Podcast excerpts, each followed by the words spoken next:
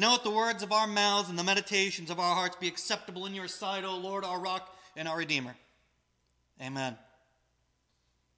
Our scripture readings for today come from the Common English Bible. Our first reading is from Revelation chapter 1, verses 4 through 8. John, to the seven churches that are in Asia, grace and peace to you from the one who is and was and is coming and from the seven spirits that are before God's throne, and from Jesus Christ, the faithful witness, the firstborn from among the dead, and the ruler of the kings of the earth, to the one who loves us and freed us from our sins by his blood, who made us a kingdom priests to his God and Father. To him be glory and power forever and always. Amen.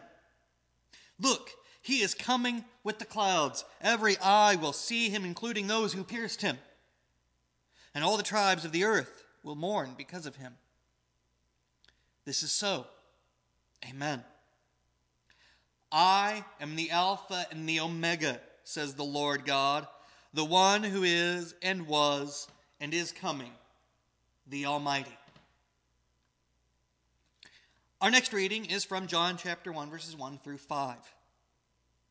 In the beginning was the Word. And the Word was with God, and the Word was God. The Word was with God in the beginning. Everything came into being through the Word, and without the Word, nothing came into being. What came into being through the Word was life. And the life was the light for all people. The light shines in the darkness, and the darkness doesn't extinguish the light. So, the word of God for the people of God. Thanks be to God.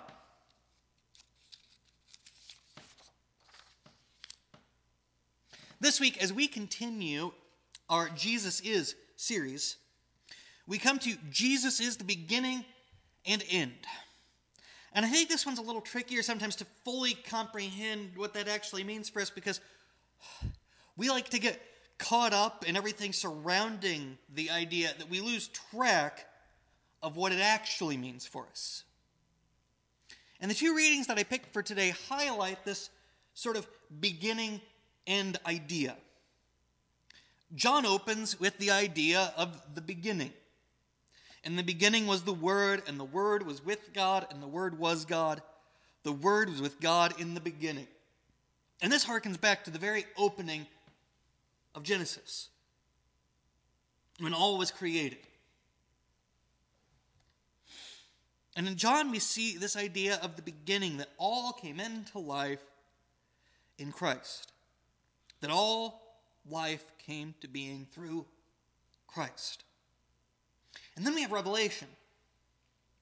And this is mentioned a few times in Revelation, and here we have the opening part and the way that it rolls out, it lays out the role of Christ, the faithful witness, the first born from among the dead, the ruler of the kings of the earth, the one who loves us and freed us from our sins by his blood, that he is the Alpha and the Omega, the first and the last, the beginning and the end. The A to the Z. The one who is and was and is coming. One might ask, what does all that really mean in our day to day lives? Good question. If Christ is the beginning and the end, it seems that that has to do with creation and the second coming. Where does that leave us in all that time in between? Is it just extra so that we have something to say, this is how it started, this is how it ends, and we're awash somewhere here in the middle? N- not really.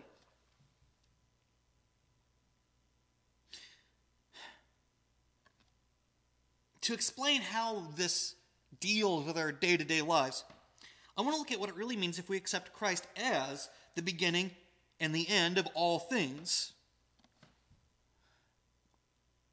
And for that, we look at everything that we go through that when we look at our lives, if we shrink this idea down and we stop thinking about it in such concrete things as creation and second coming, then if we don't hold it to be the beginning of everything and the end of everything, but we think about it in everything that we do. And we look at Christ as the beginning and the end. It helps to guide us in whatever actions we take in our lives. That if we begin something new and we let Christ be the beginning, that we start whatever we're doing with Christ in mind. That Christ will help us to start on the right foot. That Christ will help us to make sure that we are doing the right thing. And when we look at the end result of what we're wanting to do, that it ends in service and love and friendship with Christ. If our end goal does not line up with what we would want Christ to see, then our end goal must not be right. For me, this opened up a really interesting way of thinking about pretty much everything. Because so often the idea of the beginning and the end leaves us without thinking about what that means here and now. So when I was looking at this, I started thinking about how we start things in Christ. If I wanted to go help someone, I first want to be in prayer and ask Christ what action it is I need to take, not just assuming that whatever I had in mind is the right thing to do. Then I would let Christ guide me in whatever actions he shows me, thinking about the end result. That I want to, be producing good fruit for Christ. That if we look at all of our actions this way, if we don't see anything that we think Christ would be wanting us to do, then we know that in the end, we're not inviting Christ to be there. That in some ways, with every action we take, we are inviting Christ to begin it for us and to end it for us. Because we leave all things in His hands. Because He is the one that guides us and leads us and helps us, the one that cares for us, the one that loves us the one that is willing to help us to do all that it is that we need to do. So if we look at all that we are and all that we do in that light, it helps us to always make sure that we are going to be people producing good fruit, doing the good works, people who are ministers of the good news in all that we do. Because in all that we do, we let it begin and end in Christ. In some ways, this gives us a rough blueprint as to how to lay out all of our actions. Are we always going to be able to live up to that blueprint? No. That will always be a struggle. Because there will always be things that we end up doing without thinking them through. There will always be things that go wrong, and we often aren't willing to admit they've gone wrong until we see the end and we see something that we don't recognize. And in that, we turn to Christ to help us to make it right. Sometimes it is finding a way to let things end so that we may let Christ make a new beginning for us. But it also helps us with all of our interactions with each other. Because if we start with Christ as the beginning, knowing that all goodness comes through him, then we start on the right foot. We start by knowing that whatever it is we're setting out to do, we are setting out to do it in love and compassion and charity. We are setting out to do it with the idea in mind that whatever it is we're wanting to start, that we want it to be something that we start in Christ, that we want Christ to be part of it. That we started with that foundation, not on the shifting sands of our own logic or our own worries or our own desires, but we build it upon the solid rock that will prop us up no matter what may come our way. We let Christ be the foundation for whatever it is we do in our lives. And then we let Christ guide us in all that we do, in all that we say, and in all that we endeavor to be. We let Christ be the one that walks us through and helps to show us the way. He wards us off from the paths that will lead us to nothing good, but will walk us but it will walk us from the light to the darkness. And so we let Christ be the light that brings us back always to where we need to be. That when we look at the end result, we always keep Christ in focus because we want it to be something that furthers his kingdom, that furthers his teaching, that furthers his love.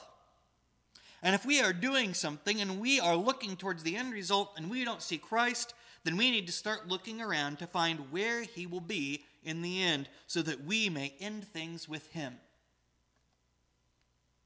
This moves on a grand scale and on a tiny one. It may be the way that you plan out your day with the simple things that you're planning to do over the course of a few hours.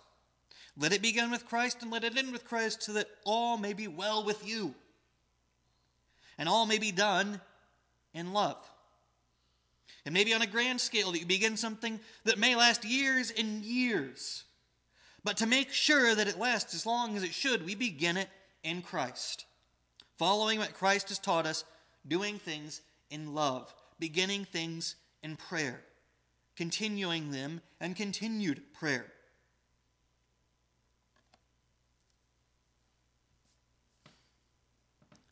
We make sure that we do things so that we will not harm others with our actions, that we may do good in bringing people to the light, and that everything we do, we do so that we may show the love that we have for the God who watches over us. That we be guided by the Spirit, so that all that we do may be for the kingdom that we are a part of. So that when we look at the end, no matter how far off down the road it is, the end result that we have in mind is something that will benefit the kingdom. It will benefit each other. It will be for the glory of God. Something that will grow the light. Something that will bear more love to be born into this world. Because it's also how we simply live our lives, knowing that we came into existence through God's grace and glory. Knowing that this life will end in Christ so that we may live again in Christ, so that we may celebrate when He comes in final victory. This idea scales down as small as we need it to be or as big as we need it to be. Be it deciding how we make our decisions on calling a friend to give them comfort in a time of need, or how we view all creation beginning and ending that when you view it all through the lens that Christ is the beginning and the end, it helps us to keep in focus what it is we're actually wanting to do and not getting lost in the details of the moment, but always focusing on what it is Christ would want us to do. This again comes back to the last two weeks. That as we have talked about what Jesus is, that when we think of Jesus as a friend, that Jesus will always be there for us to confide in. If we're not sure, we can talk to him as our friend to help us figure out what it is we should be doing if we aren't doing it already. We see it in Jesus as the good shepherd. That as we do what we are trying to do, we know that he will be there to watch over us and protect us and to help us be where we need to be as long as we follow him to get to the end. And so, in this way,